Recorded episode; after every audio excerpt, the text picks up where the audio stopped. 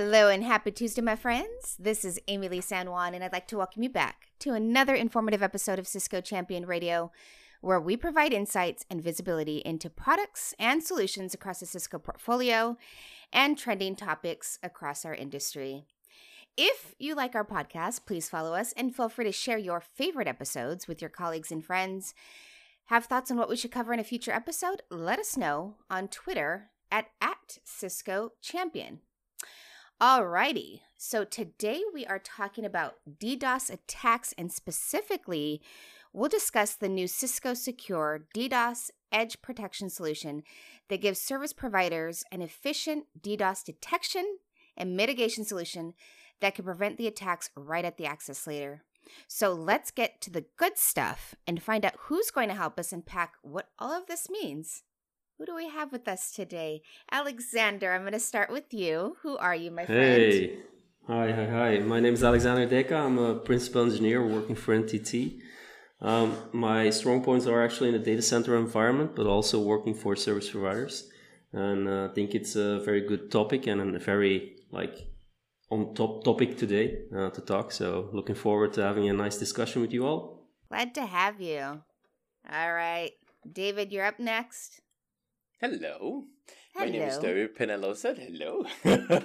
I work for Verizon Enterprise Solutions. I'm a principal engineer, and my job is to, well, provide consultancy to my customers every day. SD-WAN, regular WAN networks, data center, you call it. I'm here.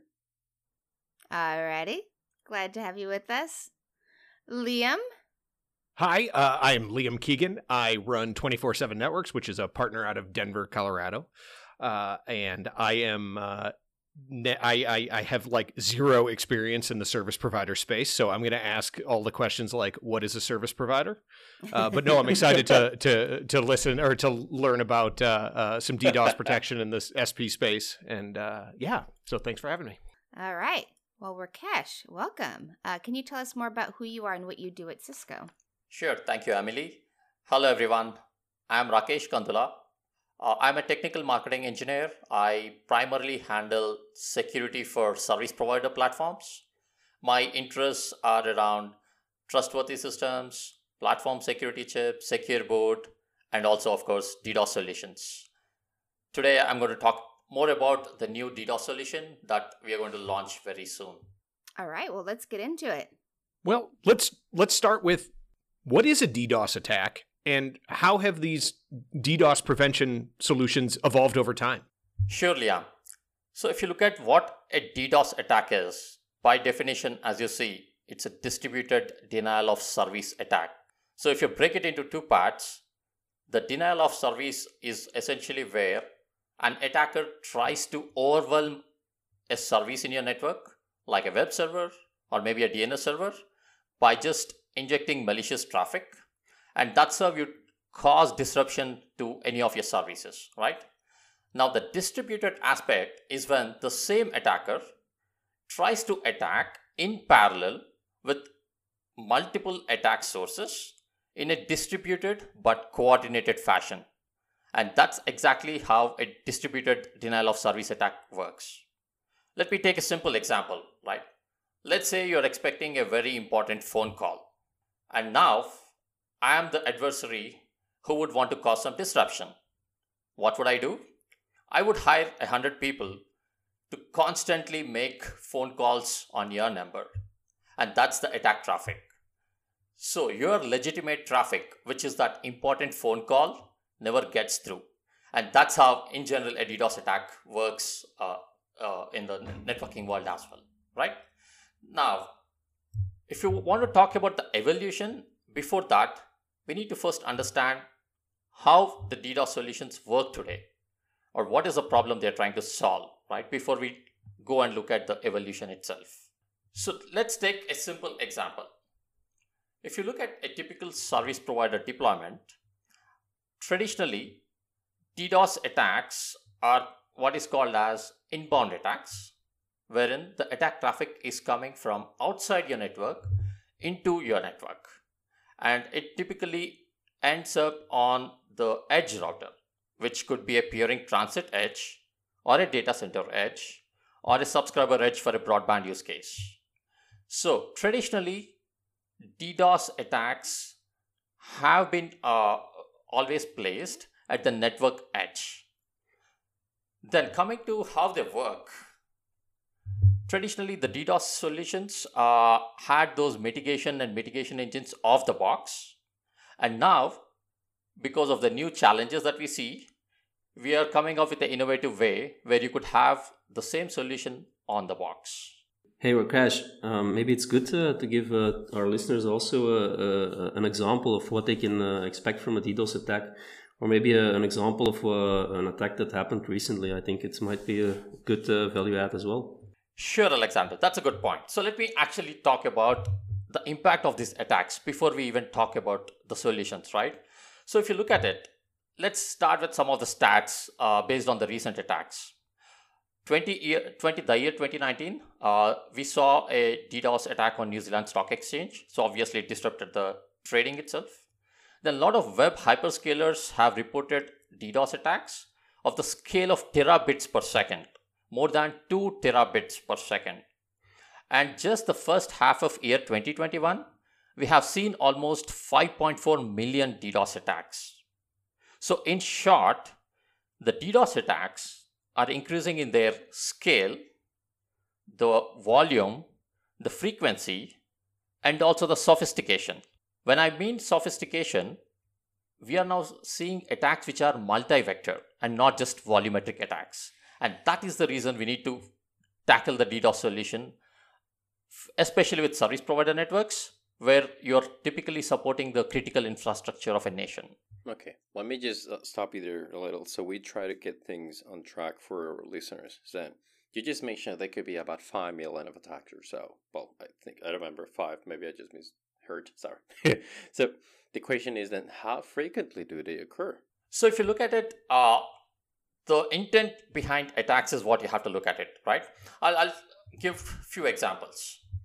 Now, one, the DDoS attack these days uh, are sometimes used as war tactics, wherein uh, nation states uh, would want to attack critical infrastructure of another nation. That's one scenario. Then there's another scenario, uh, not technically very malicious, but like online gaming scenario. We have seen these days wherein if you have someone who is potentially losing a game in an online gaming environment, they try to take advantage of these DDoS as a service providers and then they try to launch an attack on the opponent just to win the game, right? And then with increasing IoT botnets and all, uh, the best example is the Mirai botnet attack, right? So with more and more IoT endpoints and mobile devices connecting to your network, again, the frequency is increasing a lot. And like I mentioned earlier, the volume, the scale, and the frequency, we see all of those increasing uh, year on year. So from a from a DDoS perspective, right? you, you mentioned like like you mentioned that the attacks have been evolving, right? Why is Cisco coming out with edge solutions as opposed to sort of what they've been currently doing? Like what was the what was the need in the market that that caused Cisco to you know develop develop this type of edge edge solution? Surely, yeah. So uh, to better appreciate why we are even uh, launching this new solution, uh, I would like to talk a bit about how the DDoS solutions work currently. Right, the core philosophy of a DDoS solution is this: always deploy your solution at the source of the attack. So your detection and mitigation engines should be very close to where the attack uh, source is. So, like I mentioned at the beginning, typically DDoS attacks today uh, end up on the edge router, which could be a peering edge or a data center edge or a subscriber edge router. And how the solutions were deployed? We had offline, uh, off the box uh, DDoS detection engines, wherein you typically export the net flow data or sample the flows and then export it to this off box engine.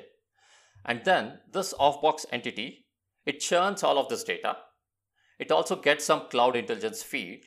And based on this, it detects if there is an active attack going on. So, so by the by the time I'm sorry to interrupt you, but by the by the time the traffic, the DDoS gets to the DDoS mitigation box, it may have already saturated the provider's network. Yes, Potentially, yes, Okay. exactly. And, and then we'll talk about why that's actually a problem with evolving use cases as well, mm-hmm. right? Yeah, isn't isn't this also a risk, regardless of having the word edge in the middle of the product or not? Because the DDoS attacks are supposed to be just a huge influx, and it happens in a matter of seconds, isn't it? So by the time you actually realize there is an attack, then you might have the rope around your neck. Then how do you then fight against this? Even if there is no edge, although we'll move, we- we'll be moving towards the what's the edge use case definitely, but but just to understand then how do we do it with the edge and without it? Right, valid point, David. So, th- th- so what we are saying is that the, we are not saying the traditional DDoS solutions no longer help us. It's just that based on the use case and the problem that you're trying to solve, now we need to think of where you want to deploy your solution. So, let me explain a bit about the evolving challenges, right? That will make it very clear why we are launching a new solution. So, if you look at uh, the current trends with increasing 5G deployments, uh, we know there are more and more IoT endpoints getting connected to a service provider network. There are more mobile endpoints connected to a network. So, the new kind of attacks are called as outbound attacks. Unlike the previous case where we called it as inbound attacks, where the threats were from outside your network. So, with this IoT and mobile endpoints, the malicious traffic could originate from within your network and then traverse your rest of your network. And that's the biggest problem, right? And if you go back to the core philosophy of DDoS that I mentioned before, you should always have a DDoS solution deployed right where the attack source is. And in this case, the attack source is your cell site router because that's where your mobile endpoints are getting connected, right? That's the first scenario. The second uh, uh, and increasing uh, use case is this. With increasing 5G deployments, the requirement for ultra low latency sensitive 5G applications has increased a lot. So, if you deploy a traditional DDoS solution, think of a situation where you have to export the flows to an off box entity, detect it, then try to mitigate by going through a scrubber. It's too late for these latency sensitive applications. And that's the reason you need to think of a new way to handle these DDoS attacks. Would you be able to also give an example? For example, if we talk about the use case for 5G and IoT use case, uh, an example of an application which would benefit, uh, and why IoT, and why IoT devices are so sensitive.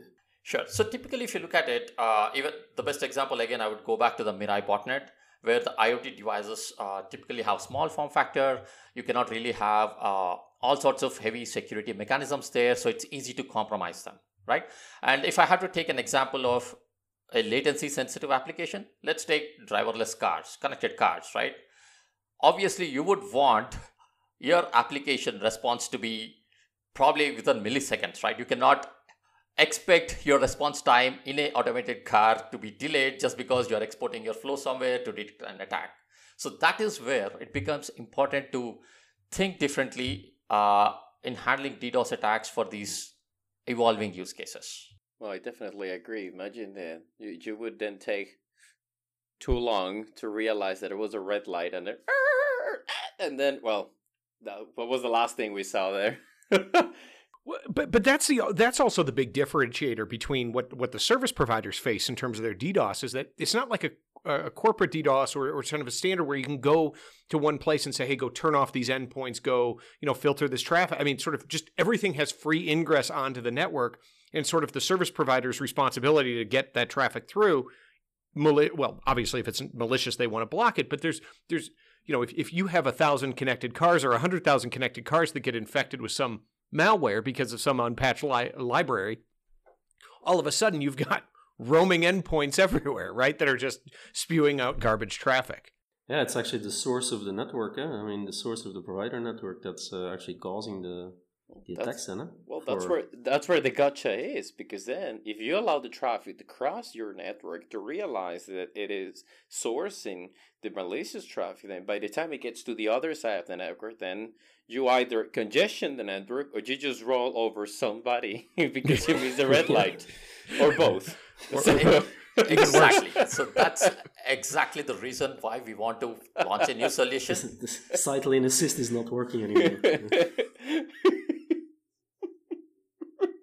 So if you look at uh, uh, so you you guys uh, got the use case exactly right. Given these kind of sensitive applications and also the problem with uh, IoT endpoints being not very secure, that is where uh, we are launching this innovative new solution where we would want to tackle the attacks right on the box at your cell site router.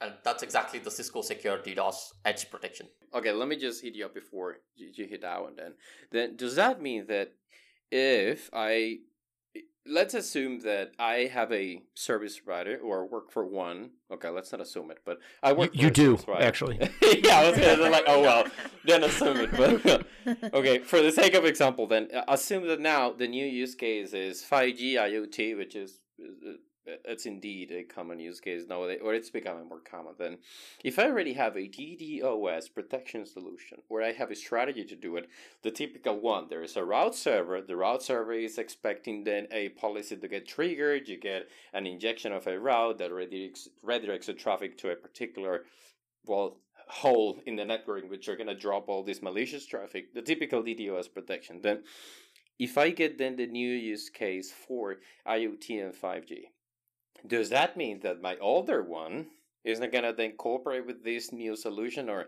can I have both? And what's the gotcha? Because it's like having two or three antivirus in the same computer. Usually, it doesn't go very well. totally get your point. That's a very good point that you raised, David. Right? So these two solutions are actually not mutually exclusive. So let me make it clear. Like I said, the traditional DDoS solutions still have a place in the network because based on the use case that we're trying to address, you would either deploy in a traditional manner where your detection and mitigation engines are off the box, or if you're looking at an IoT or a 5G use case, that's when you deploy on the router uh, with this new solution, right? So both of them can coexist. It just depends on a specific customer scenario or which part of the network you would want to handle the attacks immediately on the box versus which of the traffic you're still okay to traverse to a central point, aggregate there, and then you tackle the attacks. But the earlier solutions are not obsolete, in short. So, Rakesh, tell us a little bit about the, the, the Secure Edge DDoS and Cisco's sort of answer to this issue of ever ever more distributed uh, denial of service protection, right? How, how is Cisco solving this problem with, with this particular product? Sure, Liam. So what we are doing is uh, we have to go back uh, an year where we enabled what is called as application hosting infrastructure on our IOS XR devices. So with this kind of a uh, secure infrastructure where you could now run Docker containers uh, on our routers itself, now we are able to launch this solution where we have moved this off-box detection agent onto the router. So we are launching this with our NCS 540 series routers where you could launch a DDoS detection engine as a Docker container on the NCS 540 series router. And then the mitigation is a simple REST API call with a controller that sits outside the box. And now you might ask, why a controller when you're doing on the box, right? Now the point is this. Someone has to take care of orchestrating this uh, Docker container across hundreds of cell sites. Someone has to manage the lifecycle management and most importantly, you need to have some sort of a visualization or an entity to integrate with your existing closed loop automation systems, right? So that's where you have a controller. Now, a simple REST API call from the controller can block your attacks right on that NCS 540 router. And that's how this solution can cater to all those low latency requirements and block the attacks right at the source, which is the cell site router. Hey, Sorry, Rakesh, to interrupt. Uh, talking about the cell site router, right? The NCS, um, and that it's a container running on site the IOS XR. Are there any plans from Cisco also to take this product so we can actually run it on different uh, different platforms as well? Yes. Well, still mining on IOS XR, of course, but definitely, Alexander. So we are launching the phase one solution with NCS 540 series router because we are targeting the mobility use case for 5G deployments, right? But eventually, the plan is in the next phase uh, to cater to some of these peering requirements as well. So that's when we have plans to enable it on the rest of the portfolio as well. Uh, so we are there's work in progress, but it's going to be launched in phase two. And there's another important point I would like to bring up, right? So, uh, like I said, this is a new way of uh, deploying DDoS solutions where you have the agent running on the box, right? But we just did not move that agent as a container and then leave it there. So we did a few more optimizations or enhancements. So let me talk a bit about that, right? Now, what we have done is we know that this is a 5G use case and we know that the flows are GTP flows. So what we have done is we used the hardware capabilities of the underlying ASIC. We support what is called a user defined filters. With that, at the hardware layer, we are extracting the GTP flows first from the rest of the traffic, right? And then we do the sampling. So this way, you can have better detection efficiency. That's the first enhancement we did. Hmm, so the oh, that's nice. So the router always knows how does it taste. exactly. yeah, exactly. And and the second part we did is now that we have this GTP flows, we extract what is called the tunnel endpoint identifier or TEID, right? Because that is what uniquely identifies a mobile endpoint. We enhanced our NetFlow data to include this tunnel endpoint identifier as well. That's a second uh, additional enhancement. There is a third optimization we have done. We know that it's a container that is churning this data and we would want it to be optimum. So what we did, we formatted all those NetFlow records into the Google Protobuf format and then we send it to the container which is running on the same router. This way, we are not going to overwhelm the resources on the router and at the same time, we have better detection efficiency. So it's not just about launching the DDoS solution as a container, but we also have these additional enhancements. That's where this is a unique solution being launched in the industry for the first time. So, so I, I think part of that though is like if for for the service providers that have already invested in the the NCS platform, right? I, I think there's going to be some concern about okay, hey, we're we're taking this container, we're going to turn it on. Uh, you know, what will that do to the performance of the actual platform? Can you can you talk to that, or is that all done in hardware? Oh, that's a very good point, Liam. Because the first question, the moment we say we are running a container on the router, the primary concern for any customer would be what about the performance impact? Is my rest of the routing going to be impacted? And the answer is no. So, as I said, when we launched this secure app hosting infrastructure, we made sure there were some guardrails around how much of resources could this app hosting uh, make use of. So, what we do, there is a limit of 1 GB RAM and 2 CPU cores that any app could use. So, no matter whether you run one app or 10 apps, you can never exceed these fixed set of resources. That's way that way we are ensuring that the core routing functionality of your IOS XR and the 540 is not impacted and the app is doing its job. So does that help, Liam? Yeah, this this looks to me as if you're you're putting the limitations on the Linux level. So then, am I understanding that this is happening from IOS XR seven onwards? Because in IOS XR 7, you have all these juicy things about secure boot, and then you have the, the anchor and the, the trust anchor. In, in the, the trust anchor. So you have all the juicy stuff, and then you, you keep adding more of these, well, sprinkles on top of it. Exactly. So th- thanks to our IOS XR, all the innovations that have gone in till now, uh, that is where we are able to onboard these kind of new use cases.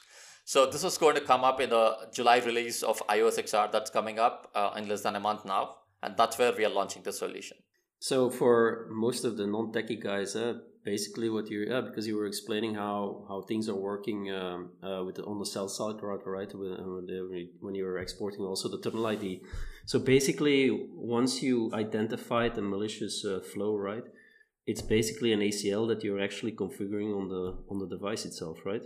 Exactly. So if you look at the attack uh, life cycle with this new solution, it looks like this. Now, the controller would first uh, launch the detection agent on the router. It configures it and everything's running, right? Then right. you have these IoT endpoints, mobile endpoints getting connected to the 540. The NetFlow yeah. data starts coming into the container. Right. And let's say the container detects an attack. It immediately notifies with a simple API call back to the controller uh, saying that, hey, this is uh, this seems to be a, a attack coming in and this is the tunnel endpoint identifier. Uh, what's the action to be taken? Now right. we have got two options on the controller. You could mitigate it automatically, or you could take a manual action after further inspection. No matter what, the controller will push a simple ACL blocking rule with this tunnel endpoint identifier, right? And that's how you're blocking that uh, specific offending flow. So you get the granularity at that TEID level. No, no, eh, I was just going to ask because because so so when these attacks come into the router, is this something where the controller would need to block one sort of endpoint, or is this something where it might need to do twenty thousand or fifty thousand? Is it is it pretty? Do, do, you know is it is it is it sort of volumetric or is it targeted or can it be both? So the detection algorithm as such can cater to both volumetric and also application layer attacks. So the algorithm that's running, there's no change, right? Uh, like the way a DDoS attack would be detected, the same would apply here as well. But it's just that there's a new way of detecting these attacks. Uh, the algorithm is called based on quantiles, where the entire traffic is split into chunks which we call as quantiles. And then based on these quantiles, the Docker container churns the data and then tries to detect if there is an attack. But then there could be multiple TEIDs, multiple offending uh, endpoints connected to the router, and then uh, the respective ACE rule gets pushed, and then you will block the traffic. Now, the beauty of this is this once a deny ACE has been pushed to block the traffic, you don't have to take any manual action to remove it.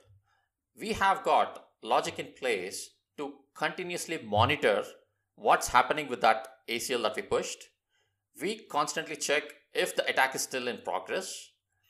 And if we detect that yes, the attack has stopped, we remove those deny ACEs automatically. So you as an operator don't have to worry about going and manually removing those deny ACEs. Okay, that's a lot of magic, and I I love the way it sounds. But I have another question, and please call me idiot if you if you feel like it. Oh, well, oh, don't. I don't know. Up to you. but I have I have seen many solutions in which the box is a client, a server, a superhero, and the box does everything. I have seen solutions in which you have OpenStack and KVM, and they, and the OpenStack instance is running in a container. The VM is run by KVM. You never know where the port is exposed and in which direction. It's nuts. Sometimes we want to build things that are uh, insanely complex, and then uh, they fail as all complex systems fail spectacularly. So then, then what does it happen with this controller? Is it controller sitting in the box? It is outside of the box. It is just floating somewhere. Where is the controller? To whom am I sending this well life-saving API call? Hey David, it's in the cloud. Valid point. oh god. so that, that's definitely a valid point. Uh, and like I said, uh, like you put it very well, right? You cannot have all of this functionality sitting on a 540 router itself, right? Because the functionality of the router is this you need to do your routing part and you need to detect the attack. That's it. The rest of the controller should be off the box.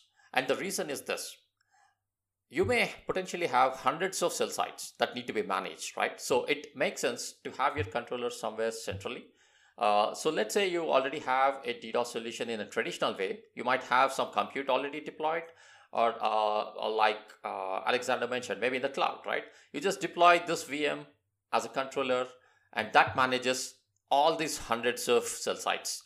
In fact, we have tested uh, wherein a single controller instance can scale to thousands of instances of detectors, right? And then we also made sure the controller and the detector uh, communicate over gRPC. And then there is a mutual authentication as well. This way, we make sure that uh, your detector is not talking to a rogue controller or your controller is not trying to talk to a rogue detector, right? So we have made sure they are mutually authenticated as well. So you're doing it via the certificates, isn't it? Exactly. So there is a certificate exchange, and they make sure we handle all rogue entities coming into the network. So that's taken care. How does um does you know, for example, if we talk about the the standard or the the older ways of doing NetFlow, you know, like uh, DDoS uh, protection, right, in classic service providers network, how different is it a little bit with what we're actually proposing here with uh, the edge? So from a NetFlow rules, we need to, uh, like David mentioned it, uh, we need to have a route server somewhere that's actually sending a, a black hole route somewhere to some devices, etc. So yeah, good point. So you no longer have to do that BGP flow spec or flow diversion, right? So let's start from the attack detection part. Do we still need NetFlow? The answer is yes. But what we are saying is you don't have to export the net flow externally to some central entity, right? we consume that net flow data locally and then we optimized the consumption by encoding it into the protobuf format. So let's say you have a use case where you still want to export your net flow data for some other housekeeping requirements, right? As a service provider, you might want to uh, see uh, what's the kind of flows and all going on. You could still do that. So you could have your optimized protobuf encoded flows going to the local detector for DDoS. Then you could have your traditional NetFlow export for other non DDoS use cases. So we are not stopping that. All we are saying is if you are enabling NetFlow only for DDoS to export it to outside the box, you don't have to do that anymore. You can consume it locally. That's that's the advantage. And the second point, uh, which you brought up, do we still need flow diversion, scrubbing, and all of that? Definitely no, because it's a simple REST API call from the controller, and you block the attack traffic right on the router. But if if I think uh, we had a question before, right? Would the older DDoS solutions uh, be rendered useless? No, because if you already have some scrubbing capacity, you could still use that. Uh, you could continue to export the NetFlow uh, or divert the flows there for non 5G, non mobility use cases. So both of them can coexist. Then let's assume you're a massive customer, and now it is becoming more common to then deploy your own 5G network. It's now a business case. So you have a bunch of warehouses, you have a massive campus, or or you just want to spend the money somewhere. So assume you have 5G internally. Then are you getting benefits from this? Because if you're a massive enterprise, maybe you could be offering a service outbound. That's that's common. Let's assume it's a consulting company. Then uh, are, are you getting anything from this or should we just let the providers do the provider stuff? Although you always see these cases of self deployed MPLS network, self deploy 5G, then is this possibly becoming or could become then a use case for a big scale enterprise? This is a quite a niche, but yeah, so definitely. So though we say primarily this is for service providers because that's where uh, you typically see these uh, large amounts of traffic and DDoS attacks.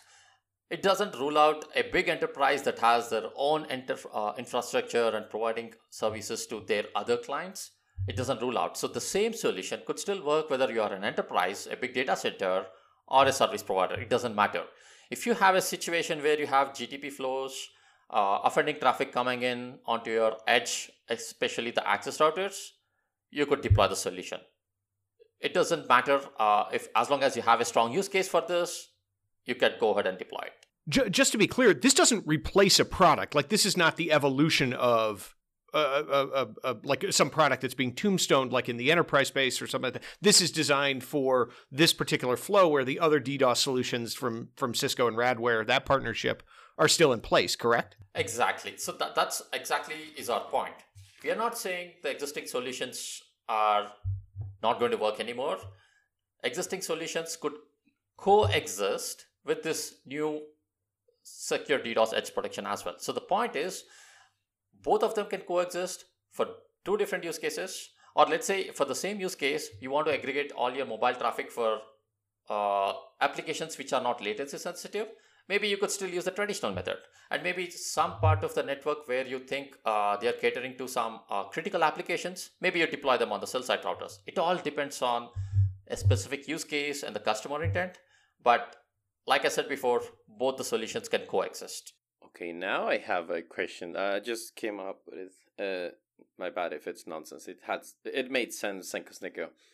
Then, if you're talking about IoT and 5G and this type of stuff, but before that, you mentioned low latency, then responsive apps and this type of thing. So, what if then the use case would be this type of trading companies?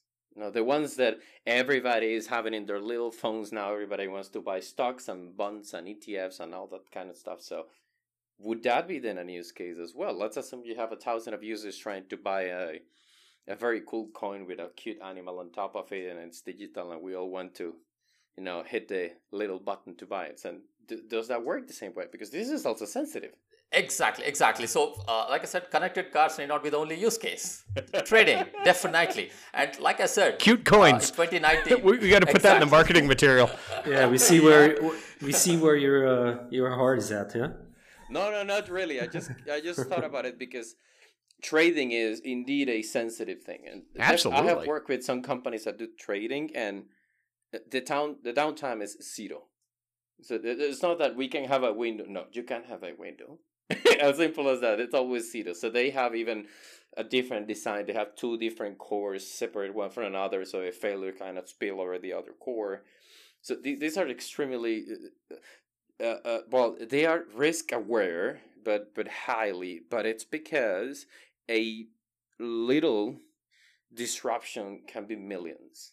So then this could be actually a use case for this because if you're just going to vomit over my network as an attacker and then well let me try to over your trading then I can also use this to stop it right at the edge. Exactly, David. So any any such application, right, where there Mhm. is uh, latency being a primary requirement, and you cannot afford uh, this kind of uh, downtime, and that's where you would want to put a solution right at the access layer, right? And like I said before as well, right, uh, we have seen such attacks. Uh, including the New, New Zealand Stock Exchange example I said in 2019, right? So it did. So these financial institutions are also definitely a target and, and not just a typical service provider network. I think uh, from a service provider network, uh, it's a service that they can offer to big enterprise customers, like David said, uh, because it's not only a use case for service providers, but private 5G networks. Any customer or big enterprise customer that wants to offer services, is it uh, selling coins or uh, having a button? Well, it's, it's, re- No, it's really just saying- anybody anybody that has a 540, right? Or right now that has that platform, right? That has a use for that. the industries could be anything, any verticals, right?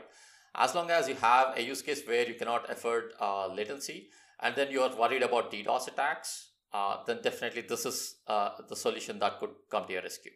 I would even go further for a service provider because service providers are always now under pressure uh, uh, for revenue base. Um, just just from a normal case, they can sell this one as a value added service to a big enterprise customer running whatever. So I think this is uh, also uh, interesting to see and uh, the evolution there.